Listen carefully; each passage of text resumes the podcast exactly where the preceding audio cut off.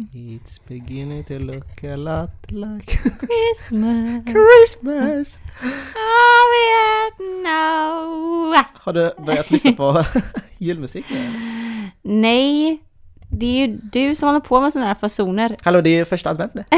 Det är första advent! Det är då Ja, det är första advent. allt ska fram. Jag vet, men eh, nej, julmusik har inte setts på än. Men tycker du inte att jag ser lite juligt idag? Med den här? Ja, men faktiskt. Vita har stora polon. vit eh, polo, mysig polotröja. Mm. Jag kände mig som att jag, jag kände mig som en sån eh, typisk så här, tjej i en eh, romantisk julkomedi.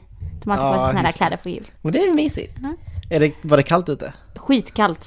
Det, är typ, det snöar inte, det regnar inte, men det är så här, när det typ är som Mm, tuss, frost. ja men tussar typ, vad tror du med det? Nej. Det Som, Tussar! ja men typ när det, det känns som att det är typ eh, tunga regndroppar som är lite frost, som är lite isiga typ. Mm. Fast inte, det låter som att jag beskriver snö här nu, men, Ja, exakt. Du menar snö? men det är inte det jag menar. Men, ja, men det var, jag vet inte, det var, nej, det var snö inte, men det var någon form av nederbörd. Mm. Okej. jag, jag tänker att det var snö. Lite snö. Kanske. Fast i Göteborg snöar det inte. Det är alltid slask. Ja, fan. Man är lite jelly ändå på alla som lägger upp så här stories nu när det faktiskt är snö. Ja. Det är nice. Det Ja. brukar aldrig snö innan. Nej, hoppas att det blir i år. Ja, under jul fall. Snö i år. Ja. Hallå nationen! Jag Hallå! Okej, innan du börjar. Hej! Nej jag kan, jag kan inte göra det. Förlåt, jag kan. Hur länge har vi kört nu? Det här är typ tionde avsnittet. Men det är för du kör varje gång. Jag har sagt det Okej. typ en gång. Hej, välkommen till Tänkvärt-podden med Danne Lam och Ina Dovlan Tirera!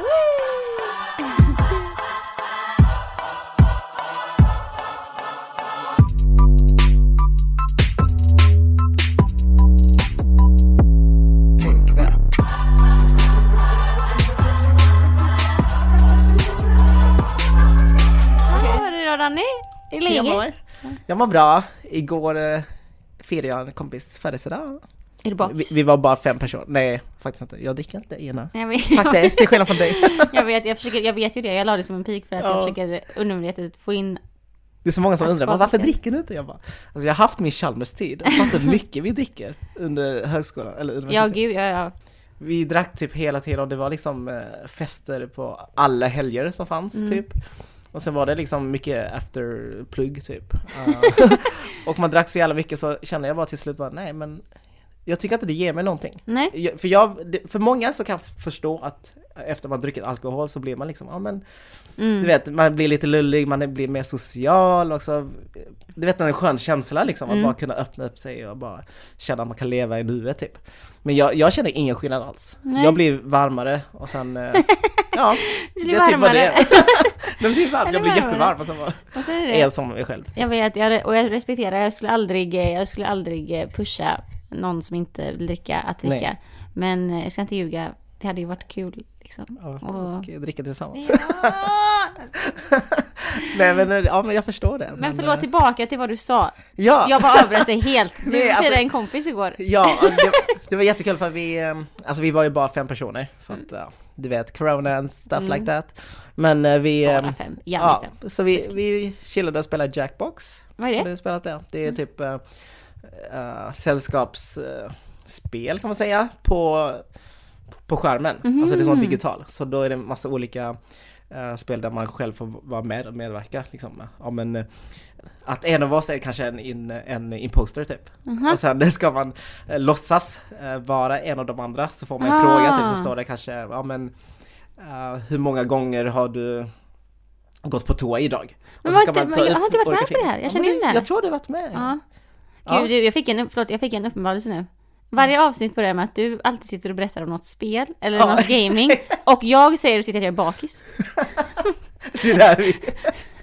Men vi spelar faktiskt Just Dance.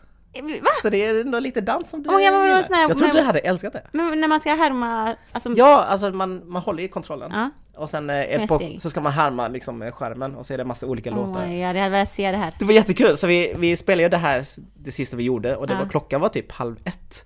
Så Oj, vi tänkte inte på det alls. Och vi bara hoppade rundor och dansade som fan. Och sen började, började någon knacka på dörren. Skojar du? Oh my god!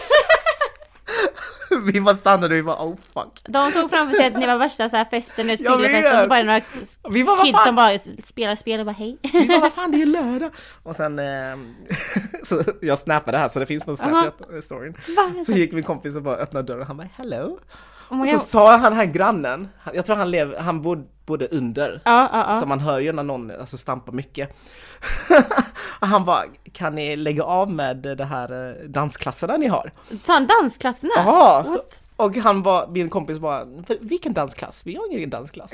Han bara, nej men nå- ni, låter, ni väsas väldigt mycket. Va? Och han bara, ah, okej, jo vi spelar ett spel. Typ. Ja. Och han bara, ja lägg av med det typ. Och sen gick han iväg. Vänta, är det det här? Jackbox. Oj! här är ljudbevis från festandet. Ser du hur det Oh my, dansa lite där musiken.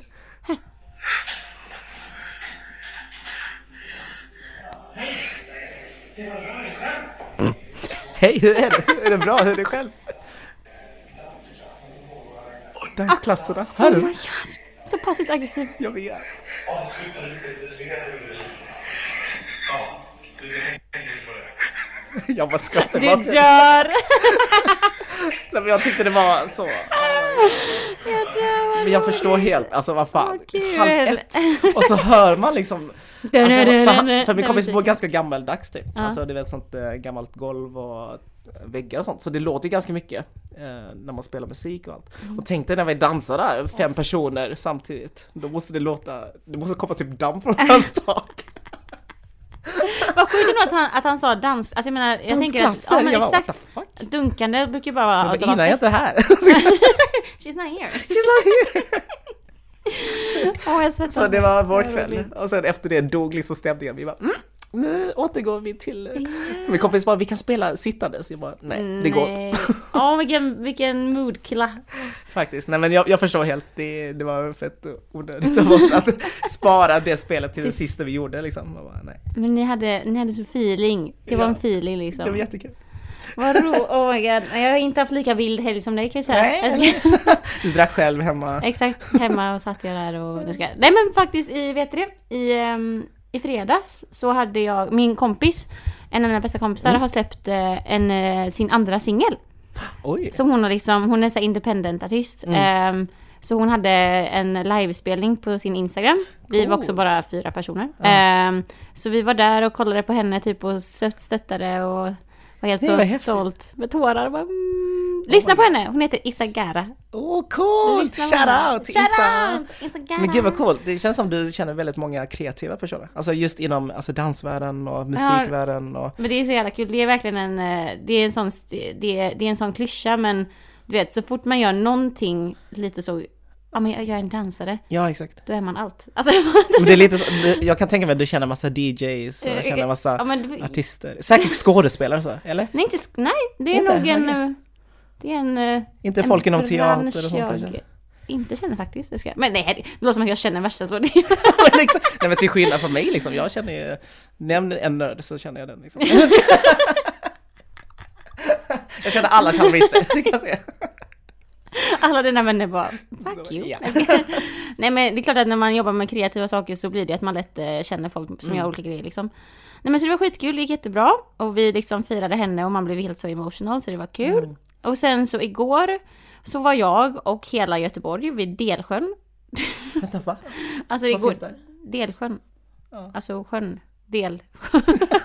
Men hallå det är ju jättekallt. Ja men du där. vet, det var ju sånt. Såg inte du, märkte inte du på din Instagram igår att alla la upp såhär bara Åh det är frost ute och vackert. Jo. Typ. Ja, exakt. Så, och jag var ju en av dem för att jag bara, jag måste vara ute nu, det är lördag, Mm. du vet, lite, lite sol, måste vara ute.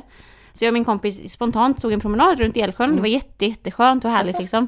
Jag kände mig som en na- naturvän. Jag gick där och bara Jag har aldrig varit där. Nej men det är det jag menar. Alltså jag menar jag brukar typ in, alltså du vet, alltid när jag tänker på friluftsmänniskor, det är sådana människor jag bara, vet du vad jag önskar jag var som? Alltså jag önskar att jag tog de här kallbaden som också Mm. Exakt. hela världen har börjat göra 2020, kallbada. Man bara, Ja. ja, ja. Så, i alla fall, så jag kände mig så duktig, jag bara yes I'm one of them. De ser inte att jag är en imposter Du egentligen. kan, ja exakt. Det var, jag kan de här stigarna. Exakt, jag bara gick där så, mm, men vet det, nej men Men alla, varför jag sa hela Göteborg var för att det var ju hur mycket folk som helst där. Alltså, För alla har ju blivit naturvänner nu i Mm. corona. Liksom. det är fint. Så att, eh, ja. Men Nej, ni hade avstånd va? Social Ja, distancing. exakt. Gick runt som en pinne bara. Håll avstånd. Åh gud, på tal om social distancing. Ja. Alltså Black Friday. Nej, men Hela Nordstan. Alltså jag var inte där. jag bara, hur men vet jag, du? jag, Jag ja, exakt. Impulser. Nej, jag hade en kompis som skickade snap och det var skitmycket folk. Mm. Och du vet, Snapchat har ju sånt filter där, där det Ja. står ja, håll avstånd Avstånd. och allt sånt där. Så hon skickade en bild på jättemycket folk i Nordstan och sen med det Håll här filtret och jag bara Great, facepalm. det var great, great. För, alltså det är så jävla, men fan. Men varför handlar man inte via nätet? Nej, men för det, nej, varför gör man inte det? För också, det är som, ja, för den här Black, den här Black Friday liksom, Mm. så, så, så, shop, så har jag gjort min shopping på nätet, inte mycket, men det, Nej. jag har använt, när jag har använt den här rabatten så har jag gjort det på nätet, och jag har ju insett att varför har man inte alltid gjort det här? Det här är mycket enklare. Ja, ja. Alltså så här, med det rabatter enda jobbiga är ju att det tar lite längre tid med att skicka fram och tillbaka varorna. Ja, men det går ju ifall så mycket snabbare att hitta Ja, jag allting. Man kan ju verkligen vara såhär bara, okej men jag vill ha Den här den tröjan här, med exakt. den här byxan typ. Eller ja. typ vet att, om att om jag behöver nya tjocktröjor typ, då kan Mm. man gå in och bara, alltså så här, det är ju så mycket enklare än att typ springa runt i ett svettigt varuhus och bara Exakt. så här, ja. Ja, jo. Och sen eh, såg jag A-Found, ett Mm. företag under H&M tror jag. Eh, De, eh, alltså de gjorde så en jätteoansvarig grej. Oj. De la upp en sån kampanj typ. Spill the tea. Ja men alltså de skrev typ så här eh, 15% rabatt om ni handlar på den fysiska butiken.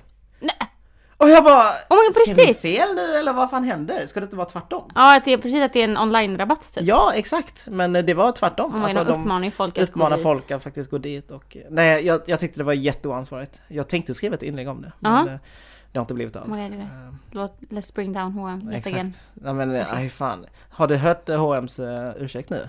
De har Nej, ju, inte för, efter... de, för de har ju inte pratat någonting om det alls. De har ju liksom de har typ, undvikit nej just, just det, de svarar inte alls. all kritik Nej. mot dem. Eh, speciellt det här om att Aftonbladet gjorde en sån experiment och sen uh, visade sig att många av deras anställda har liksom rasistiska bias. Mm. Att de inte eh, behandlar eh, muslimer eller svarta som vita Mm. eh, kunder.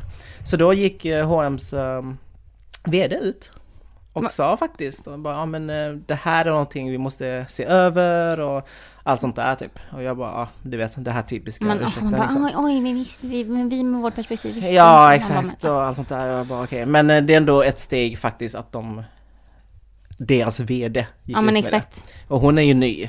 Hon har ju börjat i år typ. Ja. Hon börjar mitt under pandemi. Och under hela BL... Massa kritik. Alltså under BLM nu när alltså, BLM. ingen går säker, eller så här, vilket ingen ska göra. Alltså ingen ledare Nej, går precis, säker nu liksom exakt. typ. Så ja, det är skit eh, mycket jobb för henne. Men Ja. samtidigt bara, ja men fan du är VD för ett av, var, ett av världens största företag typ Oh inom klädbranschen. Så ja. Så vi tänker att det här avsnittet kommer handla mycket om Åh. att ta sitt ansvar. Nej men alltså jag är så, Om vet du, jag orkar inte Danny, jag är så, eh, jag är, jag är, kom, det här kommer inte, jag är trött på att vara PK. Ja, faktiskt. Nej men jag, alltså jag är, Nej men det tar så mycket energi bara. ja men, det tar väldigt mycket Eller? Nej men gud. Nej men jag, nej så att idag blir det, jag är, jag är taggad. Jag, jag är som, ehm, du vet har du sett när, det när man spelar Super Smash Bros eller Super Mario Kart typ? När bilarna står så här du vet, innan de ska släppas iväg Di- på, ja det, det, det, Titta, vem är det som tar spelreferenser nu? Ena! Spelar du för...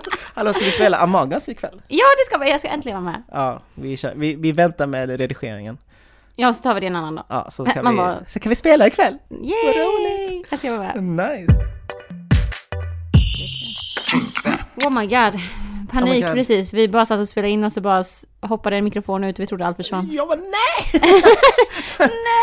Men vi hade tur. Det var Och sen var ju datorn mutad så när vi spelade upp det så var det helt tyst. Vi var nej! Ja, var det därför det lät- lät någonting? Ja, Oh för my god magic, jag trodde att det bara kom tillbaka ljud. Nej, jag brukar muta bara för att ifall jag får meddelanden och sånt så brukar det bara diding, Ja, just det. diding. Jag bara Det är nej, så kul de gångerna när vi har spelat in och det har gjort det, för man ser ditt ansiktsuttryck, du bara oh fuck.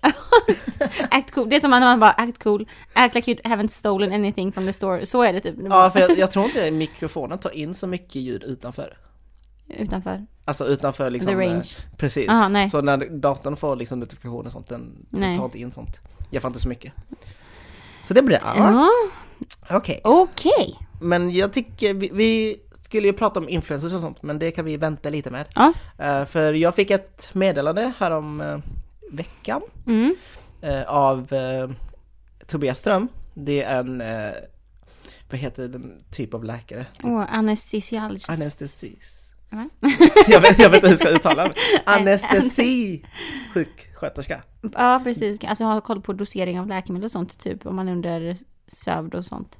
Mm, det har med bedövning att göra. Woohoo! Jag hade rätt. Okej, så Tobias Ström då skickade ett meddelande till Tänkvärt och sa att att det är blodbrist nu i Sverige eh, på grund av att ja, men det är corona, folk stannar hemma liksom för minsta um, förkylningssymptomen. Mm, Så då blir det att många inte går till eh, olika blodcentraler för att donera blod.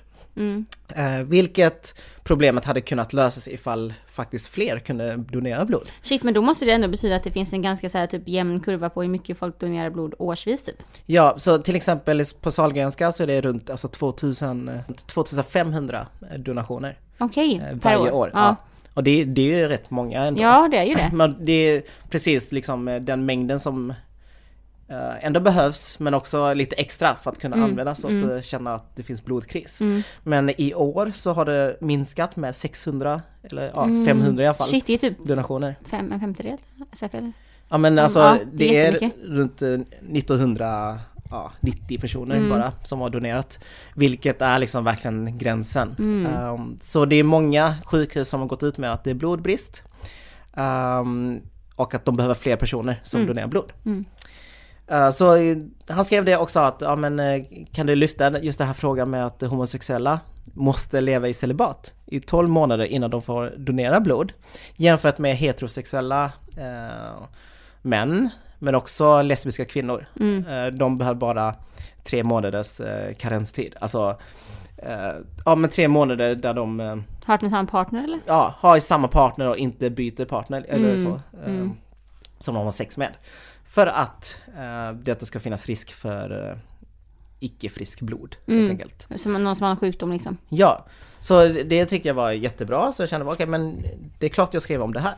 Så då kollade jag upp lite på nätet och sånt och det är verkligen helt sjukt för att det handlar ju om eh, gamla, alltså förlegade fördomar om homosexuella män som har sex med män. Ja, Eh, att det är liksom, eh, ja men att homosexuella män ligger runt, alla har liksom analsex ehm, och, och oskyddat sex. oskyddat sex också, vilket gör att ehm, risken för HIV är mycket större Mm. än andra grupper. Vilket är sant förr i tiden när man kollar liksom på helheten. Mm. Ja men det är så för att det, det fanns en okunskap, det fanns, eh, det var ändå ny mark när Mm. man kommer till just eh, homosexuella män som har Mm. sex med män. Eh, så det, det är de här lagarna som har liksom bara fortfarande Legat- Ja. legat kvar ända fram till 2020 liksom. Och det är ju fortfarande kvar. Trots eh, väldigt mycket kritik från just hans egna organisation som Mm. kallas för Regnbågsblod. Mm. Där de försöker uppmärksamma men också liksom samla in namninsamlingar och skriver till eh, politiker och sånt. Mm. Eh, och ehm, ja, jag tyckte det var jättesjukt i alla fall när jag kollade upp just Mm. den här frågan. Hur det är. För det står väl på, alltså jag läste också om det och det är så, det är på Socialstyrelsen där man kan läsa om hur, hur det, alltså hur reglerna är för att få donera blod och, ja, så vidare. för det är ju de som bestämmer det. Ja men precis, och jag menar där stod det ju, det, och det som Tobias också då lyfter i sina argument liksom, för att Alltså med tanke på att, för han, alltså han upptäckte ju att det var så här, med tanke på att han är, eh, han jobbar inom vården, Mm. så, så skrev han ju, gått, ja men hans liksom berättelse med hans aktivism i detta har ju varit att, ja men när jag pluggade så, så gick jag för att liksom donera blod, Blod, för att ja. det, såklart så kanske man får ännu större liksom, man förstår vikten av det när man liksom jobbar inom en sån bransch. Ja precis.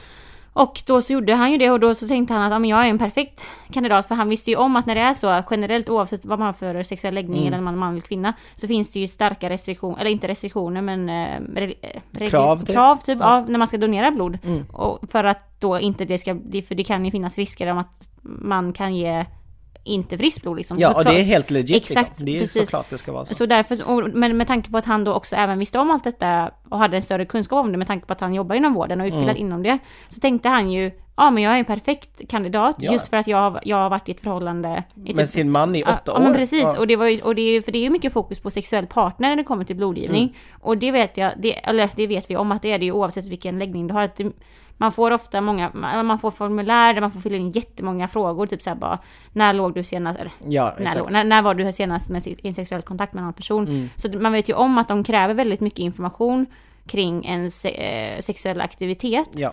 Vilket är helt legit. Precis, vilket är helt legit. Men det var ju det som var så, alltså så, här, så intressant att höra att han då går dit, vet, vet med sig allt detta och tänker Mm. perfekt, jag kommer liksom vara helt, ja men jag kommer vara en Bra kandidat. Bra kandidat. Och så bara, och det är då han då inser att nej, jag måste vara, alltså att en homosexuell man måste vara till skillnad från, om vi tar en homosexuell singel person då som inte är ett förhållande, Ja. måste vara liksom av, leva i celibat i 12 månader. Mm. Versus någon som är straight som måste vara i tre månader. Mm. Alltså det, jag tycker bara att ett sånt incitament, det är helt, alltså det, vad, det ger fel bild, för just på grund av att eh, Alltså, det finns ju forskning som visar att det räcker med tre månader för att kunna se om, frisk, alltså, om Mm. blodet är friskt och om det går att liksom, ja, men donera vidare.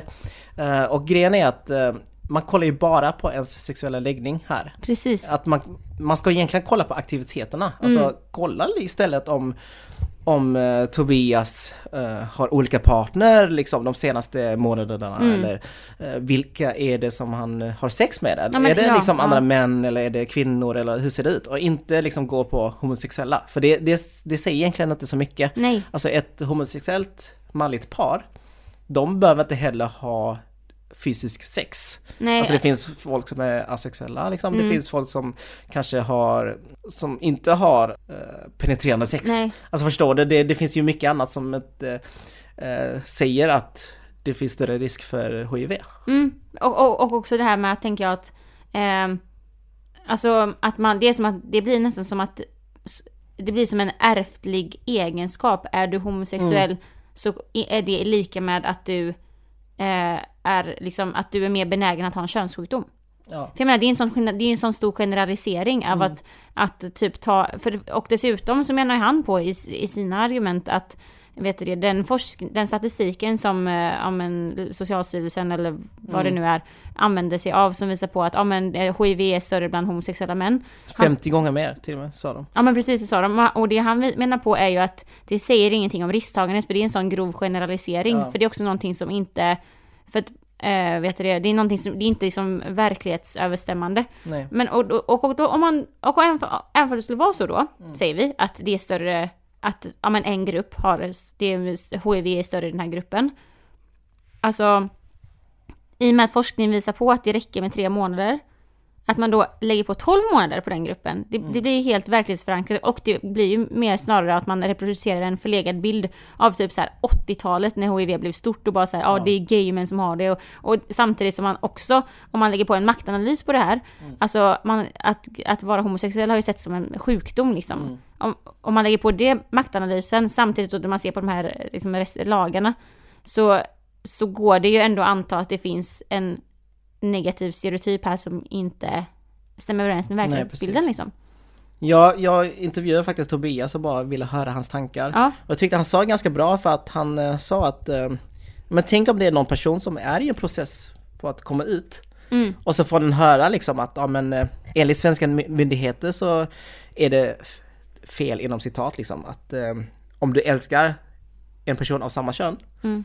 Eller att du har sex med en person av samma kön så är du au- automatiskt ett risk, alltså ett riskbeteende. Mm. Och förstår du att det har egentligen inte någonting med eh, men jag tycker men bara att de blandar ihop ja. sexualitet med eh, men- alltså beteende. Exakt. Vilket är jättekonstigt för att alltså, eh, heterosexuella män och som är i förhållande med heterosexuella kvinnor, alltså de kan också utsättas för Ja, HIV på samma utsträckning. Liksom. Det Precis. finns ingenting som säger att det inte är så.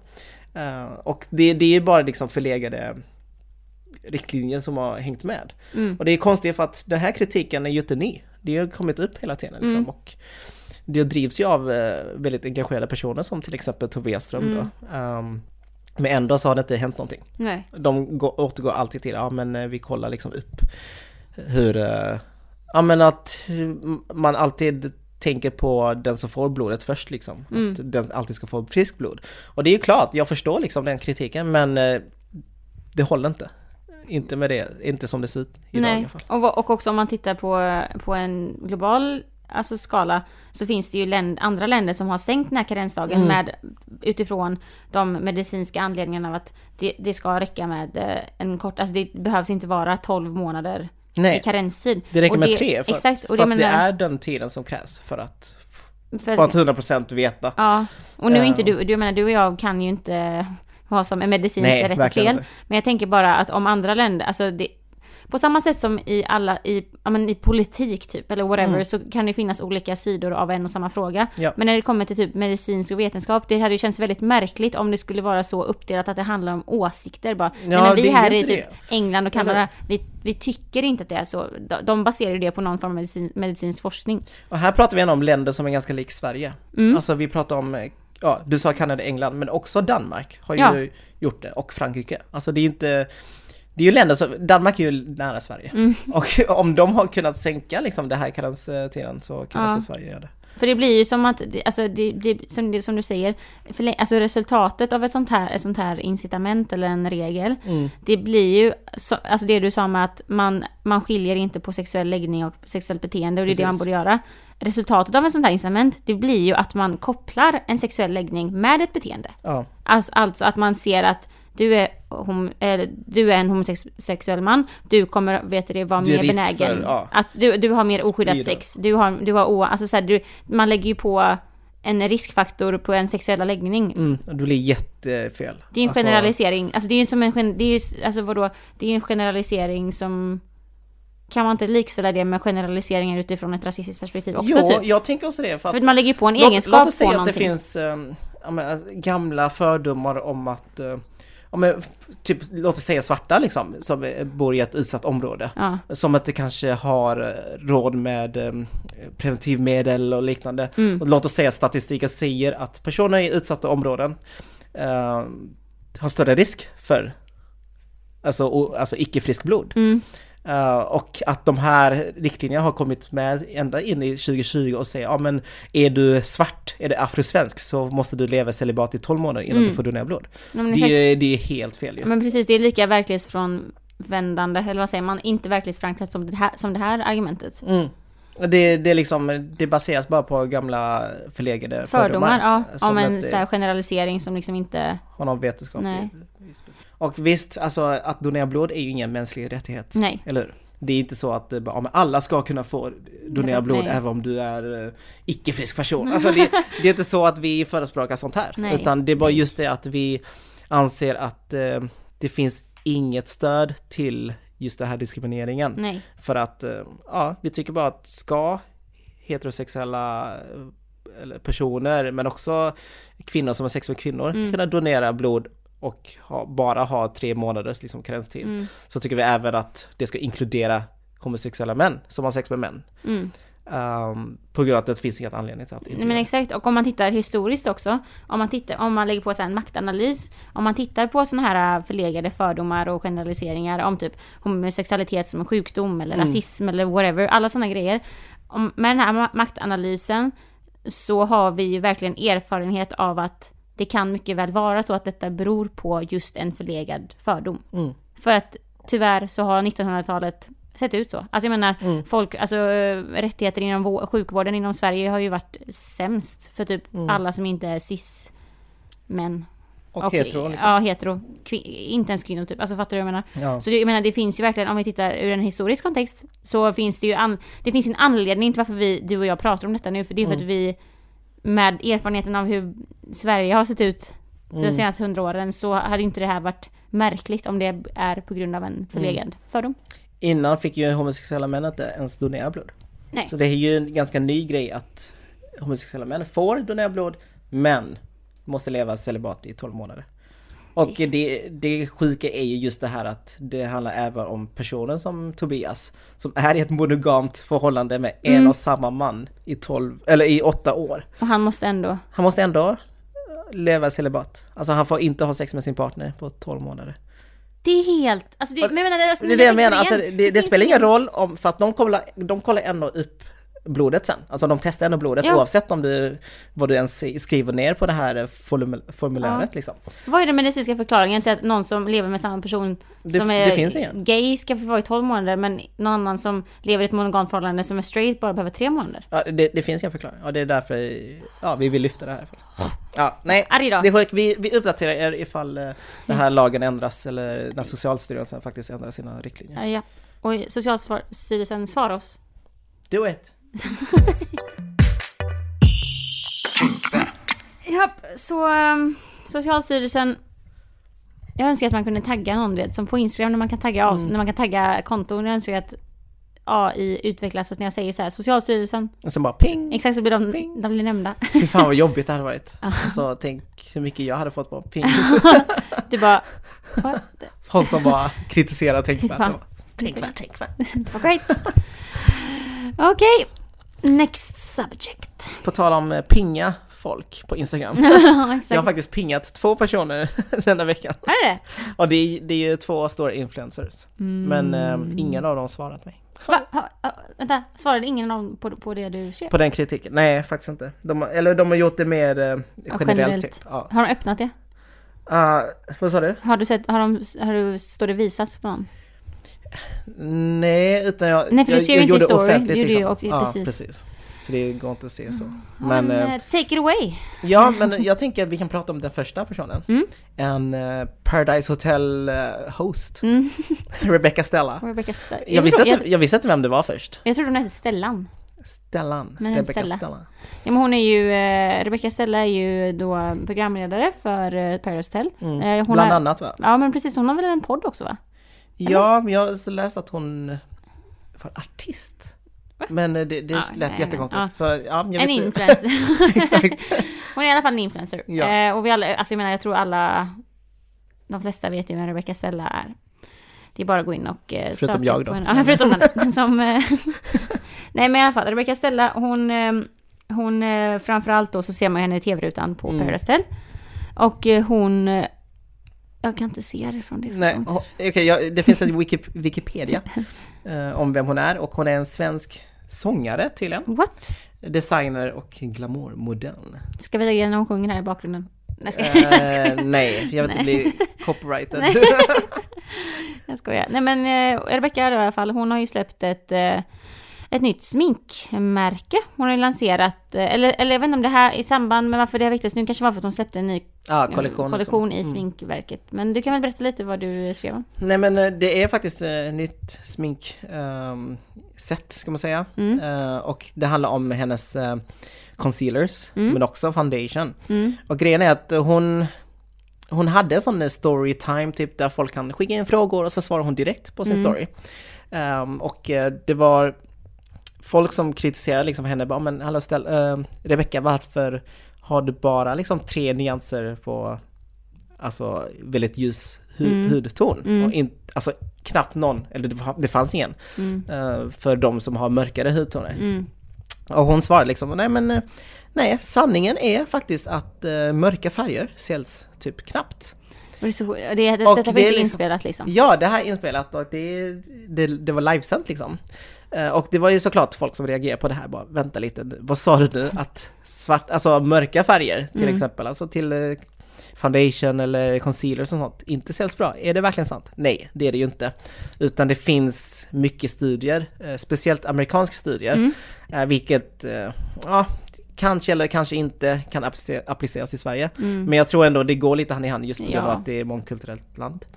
Ehm, så står det faktiskt att ehm, svarta kvinnor till exempel Mm. spenderar pengar på smink 86% mer än andra grupper. Mm. Det, det är jättemycket. Alltså Det tänk dig om, ja, det om en vit kvinna och en vit, eh, svart kvinna liksom går in i butik så statistiskt sett så köper hon, hon eh, ja, alltså typ dubbelt Mm. Precis. än andra grupper. Eh, och tar man in liksom totala så blir det ju en hel del ehm, Ja, eh, vad heter det? En hel del smink som eh, svarta köper. Mm.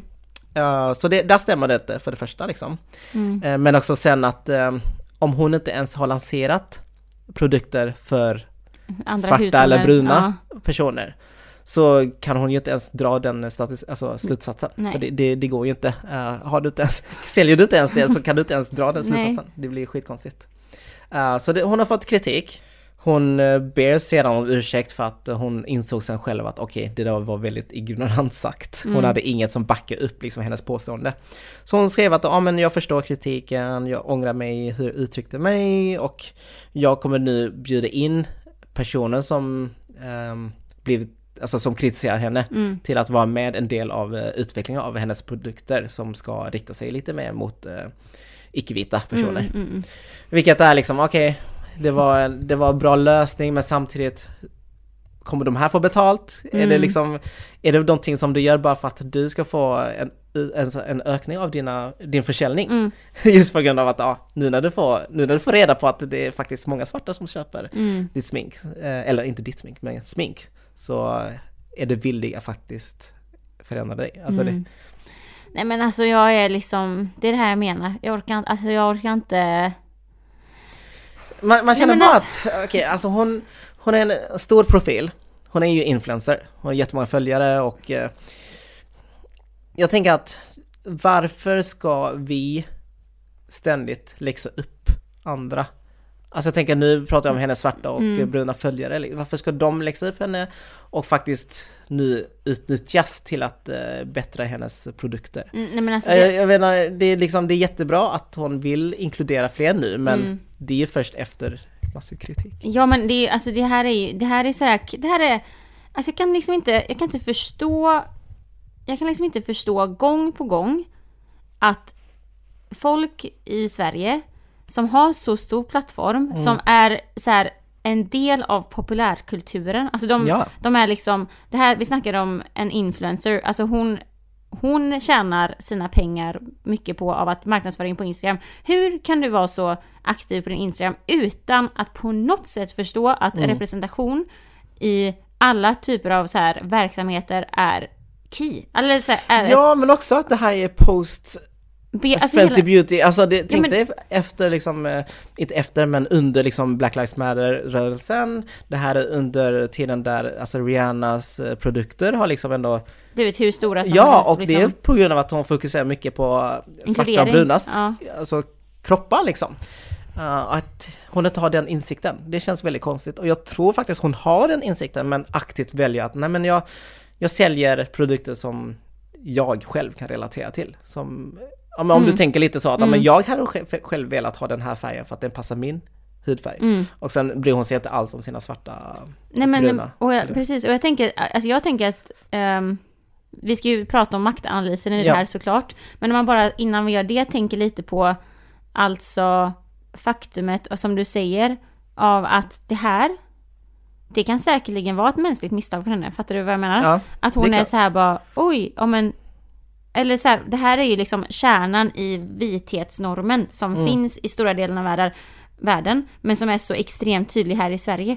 Ja. Alltså hon har inte ens, alltså hon, för- henne så är det inte ett problem att det Nej. bara finns tre nyanser av concealers i den här färgen.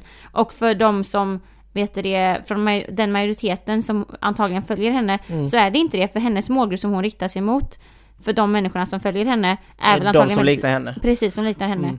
Och det är nu de, om man ska ta in den här maktanalysen, det här är alltså gång på gång på Mm. gång så ser vi hur folk gör, som har stora plattformar, gör ett så misstag som så enkelt hade kunnat, att det inte behövs hända. Och Mm. de kommer med, oj, jag visste inte bättre men nu har jag lärt mig, tack för, jag uppskattar alla ni som ger mig kritik. Mm. Det är så här bara, eh, hennes eh, vet eh, marknadsföring, alltså den profilen hon är, den är tillbaka. Sen är återställd nu. Nu Mm. Ja. är hon så här, folk är så, mm, mys. Har hon ens lyft eh, offentligt, eller hon bad om ursäkt, ett på, inlägg? Ja, hon, på Instagram gjorde hon det. Ehm, och det liksom är så extra, vet du med Rebecca Stellan också. Jag kan inte, jag kan inte förstå hur en person som är sån klass, alltså hon om någon har ju verkligen så här, hon försöker verkligen gå in med den här bilden av, alltså hon eh, plock, hon nitpickar Mm. det hon tycker är nice med svart kultur, lägger på sig det på sig själv och, Och sen- brandar sig med det. Ja. Och sen samtidigt som hon då fortfarande kan gå ur den här rollen, för hon har ju en vit hy och bara göra tre nyanser av concealers. Och inte förstå att man exkluderar en så stor del Mm. av Sveriges befolkning. Och så, när kritiken kommer till det blir så här, åh, jag visste inte bättre. Och det, Nej, alltså jag tror hon vet. Hon vet, men bara det att hon, hon hade den här eh, tanken att eh, mörka färger inte säljs. Mm. Alltså det är bara den, den bilden hon har och jag vet inte, jag, jag blamear inte riktigt henne heller för att det är så det ser ut i samhället när man lever i ett rasistiskt genomsyrat samhälle. Mm. Alltså nu är Sverige ganska ändå lite alltså bättre än många andra länder men vi lever fortfarande i ett samhälle som genomsyras av rasism. Ja. Och det är ju så det ser ut liksom med produkter, alltså vi har liksom Alltså plåster som ska vara hudfärgad inom eh, citat nu och de, de är ju liksom bä, alltså bä, ja. Eller typ Det är lite inte vita. bruna eller svarta liksom, utan det är verkligen, alltså bara sådana små grejer sätter ju agendan på vad är Alltså vad är, den, vad är normen liksom? Mm. Och då, man ser ju kritor, jag minns när jag var liten när jag målade med kritor liksom, det finns ju en som heter alltså nude, eller, Mm. eller hudfärg eller vad man ska säga. Och det är ju alltid den färgen. Mm. Så det, det är liksom, ja, vi kan eh, kritisera henne jättemycket liksom, men samtidigt, alltså hon är inte det enda som gjort så här. Nej. Det är jättemånga andra eh, alltså, profiler som gör samma sak just på grund av att man har den här fördomen om att, ja men, ja, men att svarta inte köper smink eller att eh, smink ska vara för vita liksom för att, ja, Mm. jag vet inte, alltså Eller det, bara typ såhär oj, vet inte om att det finns svart, så eh, en stor del av befolkningen i Sverige som är svart. Ja men det, det är en speciell typ av rasism. Man brukar kalla det för colorism och det handlar ju om specifikt för hudfärg, alltså rasism inom nyansen av hudfärg. Vi har liksom, eh, även inom eh, inom svarta, alltså gemenskap, alltså mm. community, så har man fortfarande colorism. Att de med mycket, alltså man brukar säga dark skin, jag vet inte hur man ska säga på svenska men Alltså mörkhyad låter så väldigt fel för att då vet, för det anser blir man att det finns en, en norm. Ja, liksom.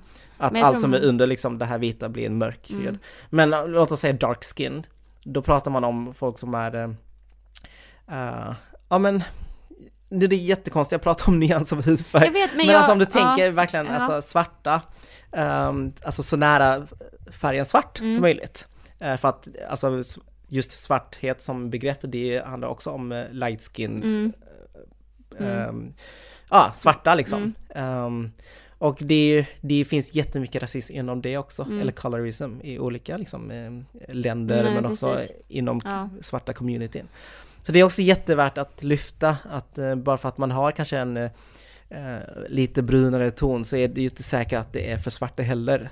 Nej. för att det kan också vara för för henne som approprierar liksom svart kultur och Mm. kanske vill ha en mörkare tan typ. Mm. Men det kan också vara att man exkluderar liksom eh, svarta som är dark skin. Mm.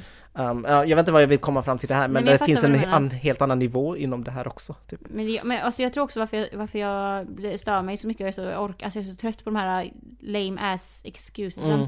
Det är för att de också tjänar pengar på det. Ja, Alltså fattar du vad jag menar? Och för att hon är en, just om man bara tänker på hela influencer-rollen. Alltså att Mm. man influerar folk. Alltså att hon sätter ju, jag tror jag, jag, tror jag blir så extremt arg. För att Mm. hon har en så hög maktposition på en social status. Alltså hon, alltså hon, oavsett om inte hon hade gjort ett sminkmärke, Mm. när hon gör reklam för smink så kommer hon, i och med att hon är en influencer, så kommer hon influera folk att vilja köpa det sminket. Så säg bara att hon hade promoterat på ett konstigt sätt, då hade hon kunnat influera många människor som inte vet bättre och inte har koll på att det finns rasism i Sverige typ, eller fattar du vad jag menar? Mm. Men nu så dessutom så lanserar hon sitt eget sminkmärke. Och hon gör det typ helt utan någon koll, något uppenbarligen. perspektiv alls. Och liksom. hon är så här, hon är jätteny också, hon kan ju, alltså hennes hon kan ju uppenbarligen ingenting om sminkindustrin för hon bara Åh, det, sanningen är så... så. Ja, det bara, känns jättekonstigt just att, att man säger sånt argument som att det låter som hon har stöd. Alltså du vet, Ja. sanningen är Ja. att, och sen man bara, nej det är exakt tvärtom. Sanningen Mm. liksom faktiskt visar. Och det, menar, jag menar, och det visar ju bara på hur farligt det är när en person som är i så hög maktposition utifrån en social Mm. Kan status starta vad som helst. kan göra vad som helst, säga såna grejer. För sen i sin ursäkt säger hon ju Jag visste inte bättre. Man bara fast du hade ju sanningen på det. Ja, det, det är väl den eh, största problematiken nu i de här sociala medier influencers liksom. Att, ja men just när det kommer till Ja, nu tänker jag på alla stora influencers som har egna sminkmärken bara sådär liksom. Mm. Alltså från ingenstans. Och liksom visst, du kan ha det, men det känns väldigt ignorant att inte inkludera alla dina följare. Alltså just för att Mm. du är känd på grund av dina följare och tro mig, det är inte bara vita som följer dig. Det är Exakt. jättemånga icke-vita som följer dig och eh, det är så obvious att de bara tänker på sina vitare följare för Mm. att det är de de kan relatera till mest. Exakt. Och om man tänker så här, om man ska dra som, om man ska zooma ut och försöka visa på hur det här kan appliceras verkligen sådär. Hur det, alltså hur en influencerroll kan påverka så negativt, ha så stor negativ inverkan. Om vi säger då, Rebecca, Rebecca gör ett sminkmärke. Hon har tre nyanser av beige. Mm. Och hon säger att sanningen är att de andra färgerna som är mörkare säljer inte. Då säger hon också med andra ord att det finns inte en så stor efterfrågan på det. Nej. A.k.a. här i Sverige så finns det inte så mörka människor. Tänk de människorna som tar in den här informationen nu, Mm. som också kanske lever i väldigt segregerade områden där det bara är vita, där det bara är en viss typ också, dessutom ligger på en till aspekt, kanske också en form av eh, ekonomisk, eh, eh, socioekonomisk status. Om man bara lever, vi vet ju om att alla storstäder i, i Sverige är så fett segregerade, Mm. att det är så här, bor du i ett stadsområde så kanske du inte ens har satt andra foten en mil bort liksom. Ja, precis. Och om man då lever i en så skyddad värld av att alla är vita, får också samtidigt höra att en influencer som du följer, Mm. Eh, som också har typ lite såhär street cred, för att hon är ju såhär, hon approprierar ju som den kulturen. henne och känner, ja men hon är ändå liksom, hon approprierar hiphop liksom. ja men hon är och såhär cool, hon är Ja, såhär, exakt. så här typiska stereotyperna. När hon Mm. då också säger, när hon då säger att nej men mörka färger de säljer inte. Nej, Tänk då hur mycket, tänk då en person då som bara lever i ett vitt område som, tänk- alltså på vilket sätt som aldrig kommer i kontakt med någon annan än folk sig själva. tänk dig självhatet. Uff. Alltså jag menar bara att det här, det, det, det är därför det finns en så stor vikt i av att okej det kanske inte, det kanske inte är henne vi kritiserar så mycket egentligen, det kanske bara är fenomenet av ja, att det här kan det är det jag hända. menar liksom att, alltså nu säger vi inte att alla, så fort de eh, lanserar ett sminkmärke eller kollektion eller sånt, ska inkludera alla, alla, alla, alla. Det är liksom, det, det kommer inte funka liksom. Alltså, om jag ska starta ett klädmärke så kanske jag inte kan börja med att eh, inkludera alla storlekar. Nej. Om du förstår vad jag menar. Men nu är det så att hon är en influencer. Hon har en stor plattform. Hon eh, livnär sig på liksom följare och sånt. Och Och populärkultur Ja, som och jätte, just nu hon har jättestor chans att Ja. faktiskt förändra den marknaden och göra det till en bättre inkluderande klimat typ. Mm. Men det gör hon inte, så det, det, det är det som vi också kritiserar liksom. Vi känner bara att, nej men det vi pratat om någon random person som har startat en liten eh, sminkkollektion, utan det här har vi en etablerad person som, Går, och går ut och gör sanningsanspråk på saker som inte ens stämmer. ja, så det är väl det som kritiken ligger. Ja. Vi går vidare till eh, Ja. nästa influencer. Och eh, jag tänker att med tanke på det som är gemensamt för eh, Rebecca, Stella och nästa influencer, det är ju det här white, the white privilege, som vi pratat Mm. om nu lite. Alltså av att, att eh, du, om, som vit så du inte, du är inte lika stort behov av att det finns representation överallt av folk som kommer från olika delar av världen. För att du är vit och du tillhör vithetsnormen. Så för dig så kommer du alltid ha ett privilegium oavsett om det finns en representation av andra folkgrupper, för du är alltid en del av normen. Också Mm. därför det har gått så bra, eller varför Rebecca antagligen gjort som hon gjort. Och det delar hon även med en av Sveriges största influencers, Mm. Margot Dietz. Ja, det, jag tänker att du kan, kan inte du eh, berätta om jag- ditt inlägg lite, så kan jag samla mig lite här för att jag är så bubblande. Andas nu. Nej men okej, Margot, hon är, hon är jättestor influencer. inte Eh, hon, har inte hon typ vunnit något pris för att vara Sveriges största eller något? Ja men alltså hon har jättemånga följare. Ehm, jag vet inte hur... För jag följer inte influencer om jag ska vara ärlig. Nej, alltså, men jag jag, jag jätte- har hängt i de världen alls. Men jag vet ju vilka de är för att Ja, jag vet vem Viktor Frisk är och han hänger mycket med henne, man ser många bilder på Ja. dem och sen, alltså allt sånt där typ. Ehm, men grejen är att hon har plötsligt blivit en författare också, jag vet inte bara hur. Men det känns som alla influencers De blir, blir författare fast det är egentligen någon annan som skriver böckerna åt dem typ. men det är väl lite, alltså det är ju så här, influencers är ju ändå entreprenörer på ett, ett vis. Ja, ja, ja, det är Så de. det är väl typ det att de ser en, ännu en bransch där de kan eh, ja, Vad, verka i. Tjäna pengar i typ. Ja, exakt. Ja, Det exakt. handlar ju om det, typ, Ja. pengar egentligen. Men ehm, ja, de flesta influencers har egna böcker typ, men just eh, Margot så har hon eh, eh, skapat en liten barnbok Mm. eh, som heter Arnold reser till Sydafrika. Arnold är hennes eh, son. Mm. Och det är liksom, okej, sure. D- Det är helt okej att ha som titel för att eh, hon har familj i Sydafrika Mm. och eh, ja, man kan väl göra något spännande av det liksom. En som vill ha ett sommarhus där eller något sånt där. Ja, exakt. Det är klart du? de har. Men eh, så, så grejen är att eh, i den här boken så har en recen recenserat den här boken. Alltså att det, Det, det är en person, en författare som har Aha, recenserat ja, boken okej, ja. på Sydsvenskan och skriver liksom vad den tycker, vad hon tycker om boken. Eh, och eh, det är ganska kul artikel för att det är verkligen alltså bara basha hela boken, vilket är jättekul tycker jag. Oh. Men det, det, kritiken är väldigt legit för att det handlar om hur Arnold under hela sin resa inte träffar en enda svart person. Vi vet, vi pratar om Sydafrika här. Vi har jättemånga svarta personer. Faktiskt 90% av hela landet består av svarta personer. Eh, och inte en enda scen möter han liksom någon svart person oavsett eh, var han hamnar. Mm. Utan han träffar bara massa djur. Mm. Var det är typ- typ 50 Ja, apor exakt. liksom eller något sånt. Eh, han träffar såklart sin vita familj. Mm. Och eh, personen som egentligen kunde ha varit svart, de ses bara som en grå blur typ. Ja men det är en taxichaufför va? Ja men typ en chaufför som eh, kör deras jeep liksom under safari-grejen. Ja. Och det, alltså inte bara det att han inte träffat en enda svart person, det är också det att hela den här grejen, ja men han åker till Afrika, till eh, Sydafrika, bara för att se på djuren typ. Ja. Alltså det, ju, det finns ju, man får inte glömma det här som vi har nämnt hela tiden i typ alla avsnitt. Att, alltså saker och ting sker inte i vakuum. Vi har en historisk kontext och det är inte vilken historisk kontext som helst utan vi har en rasistisk kontext. Alltså vi snackar om ett land som har haft apartheidsystemet. Ja, alltså är de värsta länderna med riktigt tydligt alltså uppdelning på svarta och vita. Mm.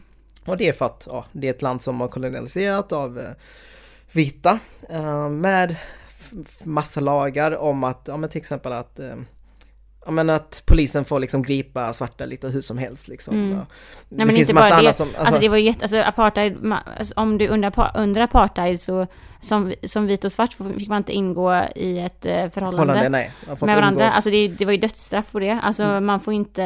Det fin- finns faktiskt en jättebra... Vet, vet du vem Trevor Noah är? Ja, Han som, är, han som hade Daily Show. talkshow. Ja. Eh, han, har, han har skrivit en självbiografi eh, som heter Born a Crime. Eller eh, på svenska blir det då... Mm. Ja, heter, Är han född i Sydafrika? Ja, för att han, är, han är född och uppvuxen i Sydafrika. Okej. Han flyttade till USA, jag vet inte hur gammal, jag har inte, jag har inte läst färdigt boken, men jag har läst, alltså jag har läst den här i typ ett år. Och den är skitbra, för den förklarar verkligen både ur ett självbiografiskt perspektiv, Ja. hur det var under en tid, att växa upp under apartheid, Mm. men även typ, eh, ja men om hans liv, men också mycket fakta typ. För han, han, hans föräldrar, han hade ju en vit och en svart förälder under apartheid. Så det är därför den heter. Frukten av ett brott, eller Born a Oj, Crime, Born för att han är, han, Alltså om, om han, hade, han kunde ju, han var ju tvungen att gömma sig hela sitt liv typ. Alltså det sjuka med det här är att han är ju rätt ung fortfarande. Ja, Alltså han är väl, alltså 40 men han bast är, typ. ja men typ, om ens det. Ja. Om ens det liksom, han ser väldigt ung ut i alla fall.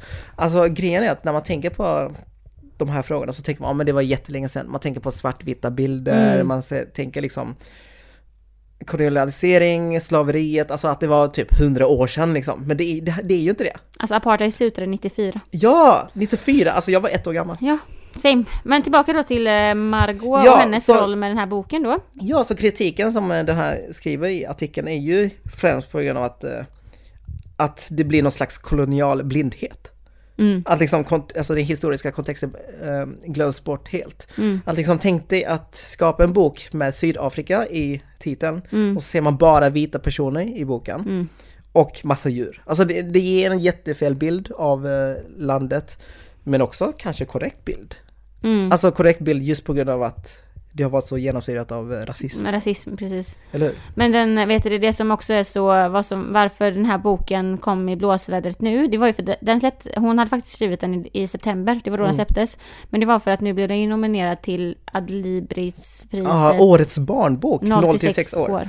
Och det var där den, den började blossa upp nu då. Ja, för att man känner bara att, nej men, tänk om den hade vunnit. Mm. Vad, vad säger den liksom om, om vår eh, värld liksom? Mm. Att en bok som ändå ska egentligen inkludera svarta, Mm. helt ignorera svarta och bara lyfter vita. För grejen är att eh, hon försöker så göra något bra av det. Hon har ju sagt att om en, eh, vinner hon liksom priser och allt sånt där för boken så kommer hon donera pengarna till liksom olika, ja men tänk dig liksom alltså barnhem eller skolor och sånt Mm. i Sydafrika Mm. och låter dem läsa böcker. Eh, Det, det, det här, och ja. det, grejen är, alltså det sjuka är ju att tänk om hon menar att hon kommer släppa flera ex av Arnold Resa Mm. till Sydafrika. Tänk dig barnen, de svarta barnen som lever där, får läsa den här boken och bara se vita kroppar. Men alltså tänk dig barnens föräldrar. Som, alltså det var det vi pratade om, att apartheid Mm. var inte så länge sedan. Nej, precis. Tänk dig en förälder som sitta Gud. och läsa den här boken för sina Ja. barn. Och det bara är, vi, alltså det bara är en vit familj. Mm. Det är inte en enda svart människa. Alltså det är ju helt, det är så smart, nej. alltså det är så... Alltså ju mer man tänker på det här, det- desto mer fel blir det. Bara. Nej men det är så, vad vet du det, det är så ignorant. Att man bara tänker att, är vi på 40 40-talet igen? ja. Men det för det som är grejen då med, eh, vet du det, den, alltså den kritiken som Margot då har fått för den här boken, främst det har ju, men det som du har sagt det är ju för då för att eh, det är ju inga Det är ju inga svarta som nämns i boken. Och jag menar, om vi då ska ta in vårat maktanalys som är liksom på detta. Det är som att detta skulle kunna vara en, eh, vad ska man säga, en eh, gestaltning av typ hur kolonialtiden har så mycket efterlevnad i vår samtid nu. Mm. Alltså tänk att en influencer, Mm. i, återigen då nu, eh, vet du det, hon, för det första, okej, för det första, hon, att de kan åka till Sydafrika på Mm. semester liksom så, det innefattar redan där och då, hon har ganska mycket en större, större ekonomi än vad många andra har, Ja. för de kan åka till Sydafrika. Tänk att man då väljer att, alltså alla typer av barnböcker Ja. är ju faktiskt utbildande på något sätt. Ja, ja. Barn får lära sig att läsa, Mm. men och det, liksom, i böckerna så lär man sig, alltså det, barn i den åldern, 06, det handlar om att de bara ska lära sig saker. Ja, det handlar om att möjligt. lära sig vad namnet på en lampa är, eller typ att ah, det finns ett sånt här djur som heter så. Ja. Barnböcker genomsyras av att man ska lära sig. Här då, så har en influencer fått en chans att skriva en barnbok utifrån hennes sons perspektiv. Mm. Man åker till Sydafrika som vit europe som även är rik Mm. i en barnbok i utbildande syfte.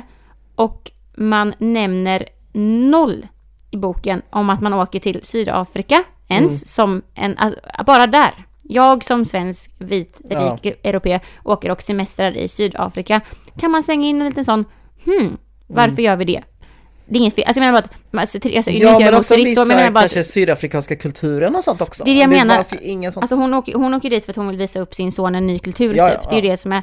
Samtidigt då, som hon åker dit i boken och det bara är vita personer som, som porträtteras. Ja. Och också då, om man tänker så, hade man in, där hade man också kunnat slänga in lite konsekvenstänk att hmm, nu är vi i ett land, vi umgås bara med vita, men vi är ett land där apartheidsystemet har funnits. Mm. Ja. Så därmed så kan, så finns det en vikt av att liksom belysa det. Det Mm. finns inte med någonting. Ehm, och att, hon, att man liksom, när man då ska uppleva en kultur, så gör man det på något sätt utifrån så här, någon form av motivering av att det är ens rätt till att göra det. Alltså förstår du Ja. vad jag menar? Lite den här att, ja men vi som vita europeer, vi har inte haft någon, eh, vi har på något sätt eh, blivit eh, Ja, men det, det är som att man så här, ja men vi har förtjänat att inte behöva ta itu med de här problemen som finns på andra sidan jorden för att vi har fötts här. Alltså det finns ju, det är det som white privilege är. Alltså att man inte, att du föds på en, på en plats, du får det, till skillnad från att du inte föds på andra sidan jordkloten, då du föds in i privilegier. Sen då hur du bemöter dem, det är ju där det, det, är där det sker. Kommer du vara en, person, en, en allierad person som kommer ta ditt ansvar för att du har aldrig behövt eh, möta de problemen, men du Eller kommer du upprätthålla liksom? Precis, eller kommer upprätthålla. Det hon gör då är ju att upprätthålla, för att Ja. då så åker man, man åker dit. Eh, och liksom bara på något sätt så här rättfärdigar sig att men jag är bara här för att ta del av den kulturen. Se på eh, djur och åker därifrån. Mm.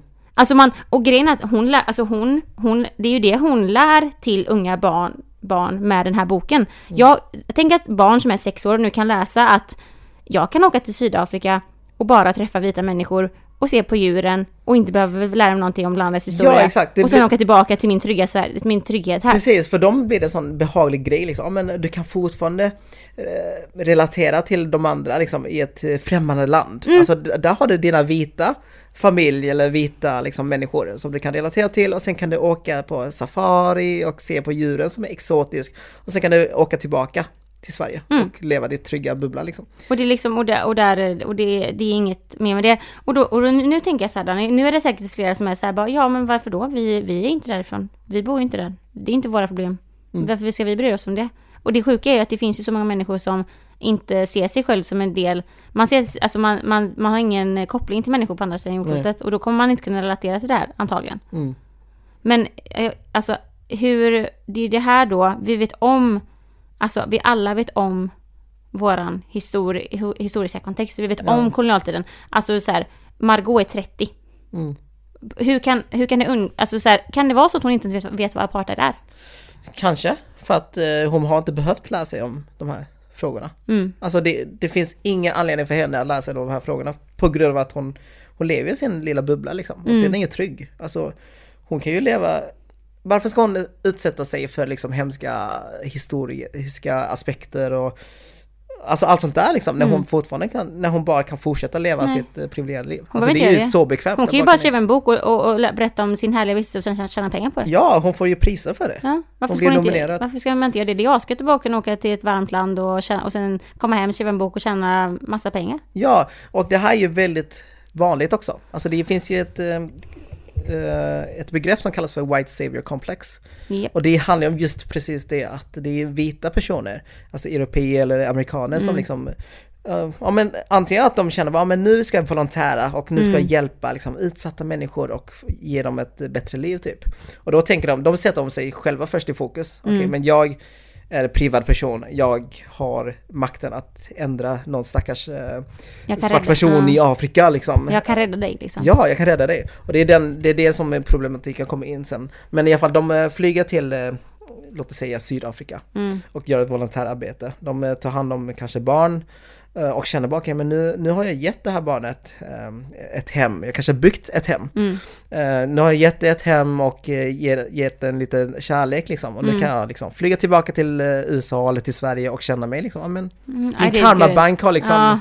nu når det maxgräns och Exakt. nu känner jag mig duktig. Och det, det är jätteproblematiskt, just Mm. på grund av att till exempel barnet, den, eh, de är ju inte vana vid att få nya människor, alltså lära känna nya människor, Nej. bygga relationer och sen bli lämnad. Det är jättetraumatiskt, till exempel.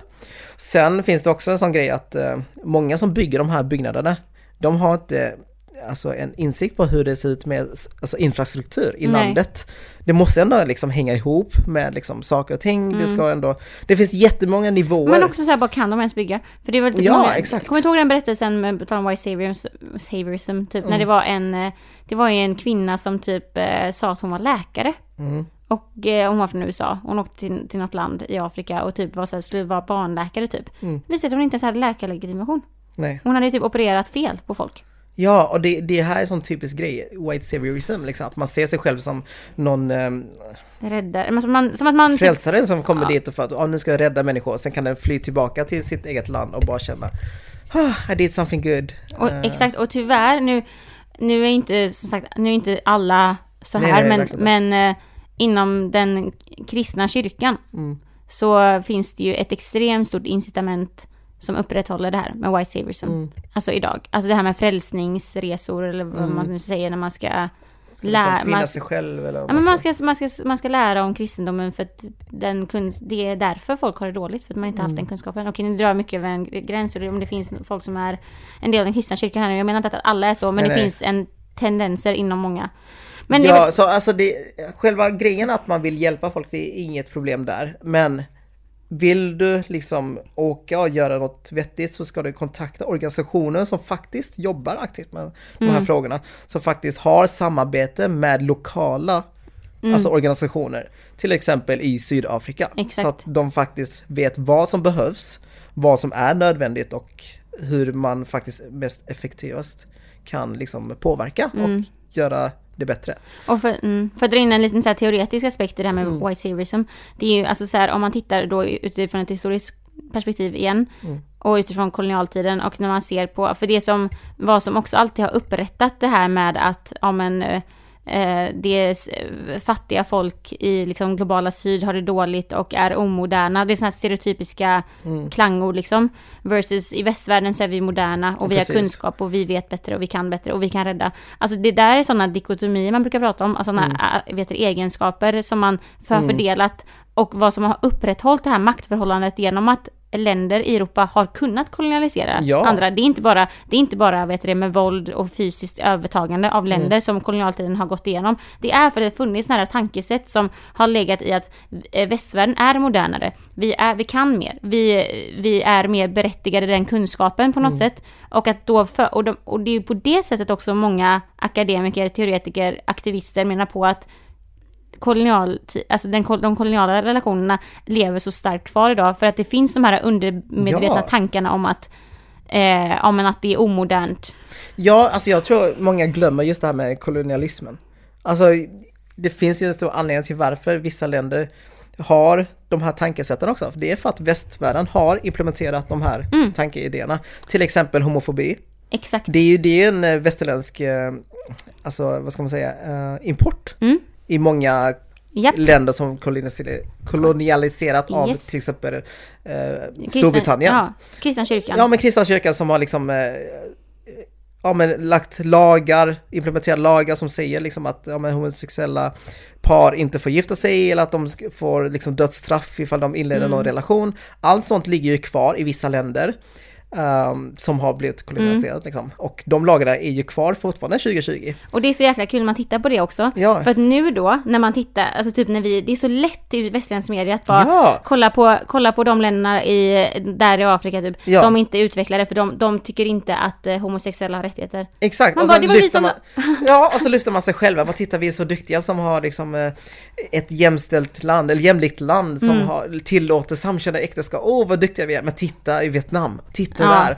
Och så är det ett land som har blivit koloniserat av Frankrike som har blivit, fått importerat av homofobi och allt sånt där. Man bara, mm, Det tack. exakt, fy fan. Men du innan vi eh, Avsluta här. Ja, för jag vill bara lyfta en sak som jag hittade på, för när jag, vet det, när jag har googlat på vad artiklar och sånt har sagt, Mm. för det är ju jättemycket media som har gått ut med kritik, alltså det är ju folk som bara så här, eh, det här är en fara för barn att läsa, alltså om henne, om Margaux bok, så det finns, det är ju mycket media som har skrivit Ja, om detta.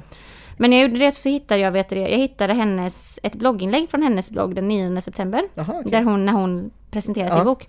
Då säger hon så här.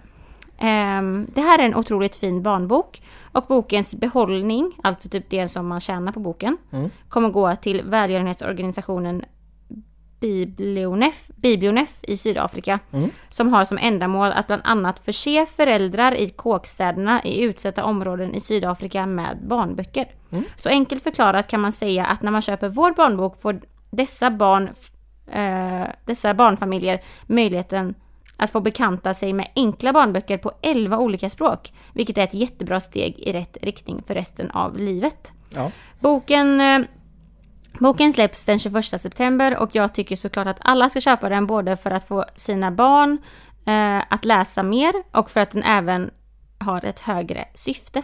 Så hon säger här då alltså att den här boken, eh, vet du det, alltså det är inte så tydligt här om hon säger att, bok, att hennes bok kommer, vet du det, ges Nej, till de här eh, föräldrarna i kåkstäderna. Eh, för att för hon säger ju så här att enkelt förklarat kan man säga att när man köper vår barnbok får familjerna möjligheten att bekanta sig med enkla barnböcker. Alltså att man då ska ge enkla barnböcker till föräldrarna i kåkstäderna för att Ja. läsa för sina barn. Men sen då, så i en, i en eh, vet det, artikel i en, ehm, i en eh, vet det, intervju med, eh, jag vet inte om det var Aftonbladet eller om det var Expressen. Men Mm. hennes svar på det här då, som hon säger, för hon är, för hon, för hennes, vi har inte ens sagt vad hennes svar är än. Nej. Men hennes svar på den här kritiken var ju väldigt liten. Den var ju så här, jag Ja. uppskattar att ni har ehm, att ni ger uppmärksamhet här, det ger mig stor kunskap. Mm. Men de enda karaktärerna Ju från min familj. i som Arnold träffar är från min familj. Därav är det inga svarta människor. Mm. Punkt. Eh, och hon Och det är ju tycker... copy-paste svar så hon, Japp, hon i kommentarsfältet har hon liksom kopierat och klistrat in på alla kritik. Och det är även den kritiken som har gått ut i nyhetsmedia. Och eh, hon, hon, så hon tycker ju då att, det, alltså hennes hållning är ju att det här är ett missförstånd typ. Att hon Mm. inte, att det var inte hennes intention såklart. Och sen säger hon så här ehm, i en eh, intervju.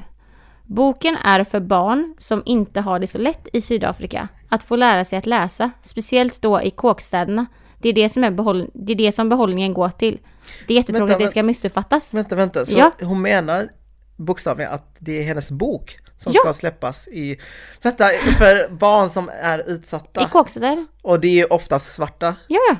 I Sydafrika. Så då ska föräldrarna sitta och läsa hennes bok då? som bara handlar om vita. Ja, ja i Sydafrika som har apartheid som historisk. Ja, med massa bilder på djur och de här stereotyperna, stereotyperna som Där det på var olagligt, men alltså där, liksom, där rasismen har varit så brutalt närvarande. Ja, där har ni den. Margot Ditz allihopa! Yay! Årets influencer. Shout out till Margot! följ henne, följ henne! Vi bryter. Ja, vi, vi glömde, nu, nu blev det, nu var vi tvungna att bryta för känslor. Men eh, vet du vi glömde att säga att, eh, ja men hennes svar fick ni ju där. Hennes Mm. svar var ju väldigt kort. Men sen så har ju bokförlaget som har släppt boken, eh, eh, som heter Bookmark, Mm. de har ju gått ut med en ursäkt. Ja. Vill du... De, ja men de skrev, de skriver så här. Vi inser att vi, trots att vår avsikt med den här boken aldrig var menad att göra skada, har en passivitet under utgivningen och en oförmåga att se utöver vårt egna perspektiv.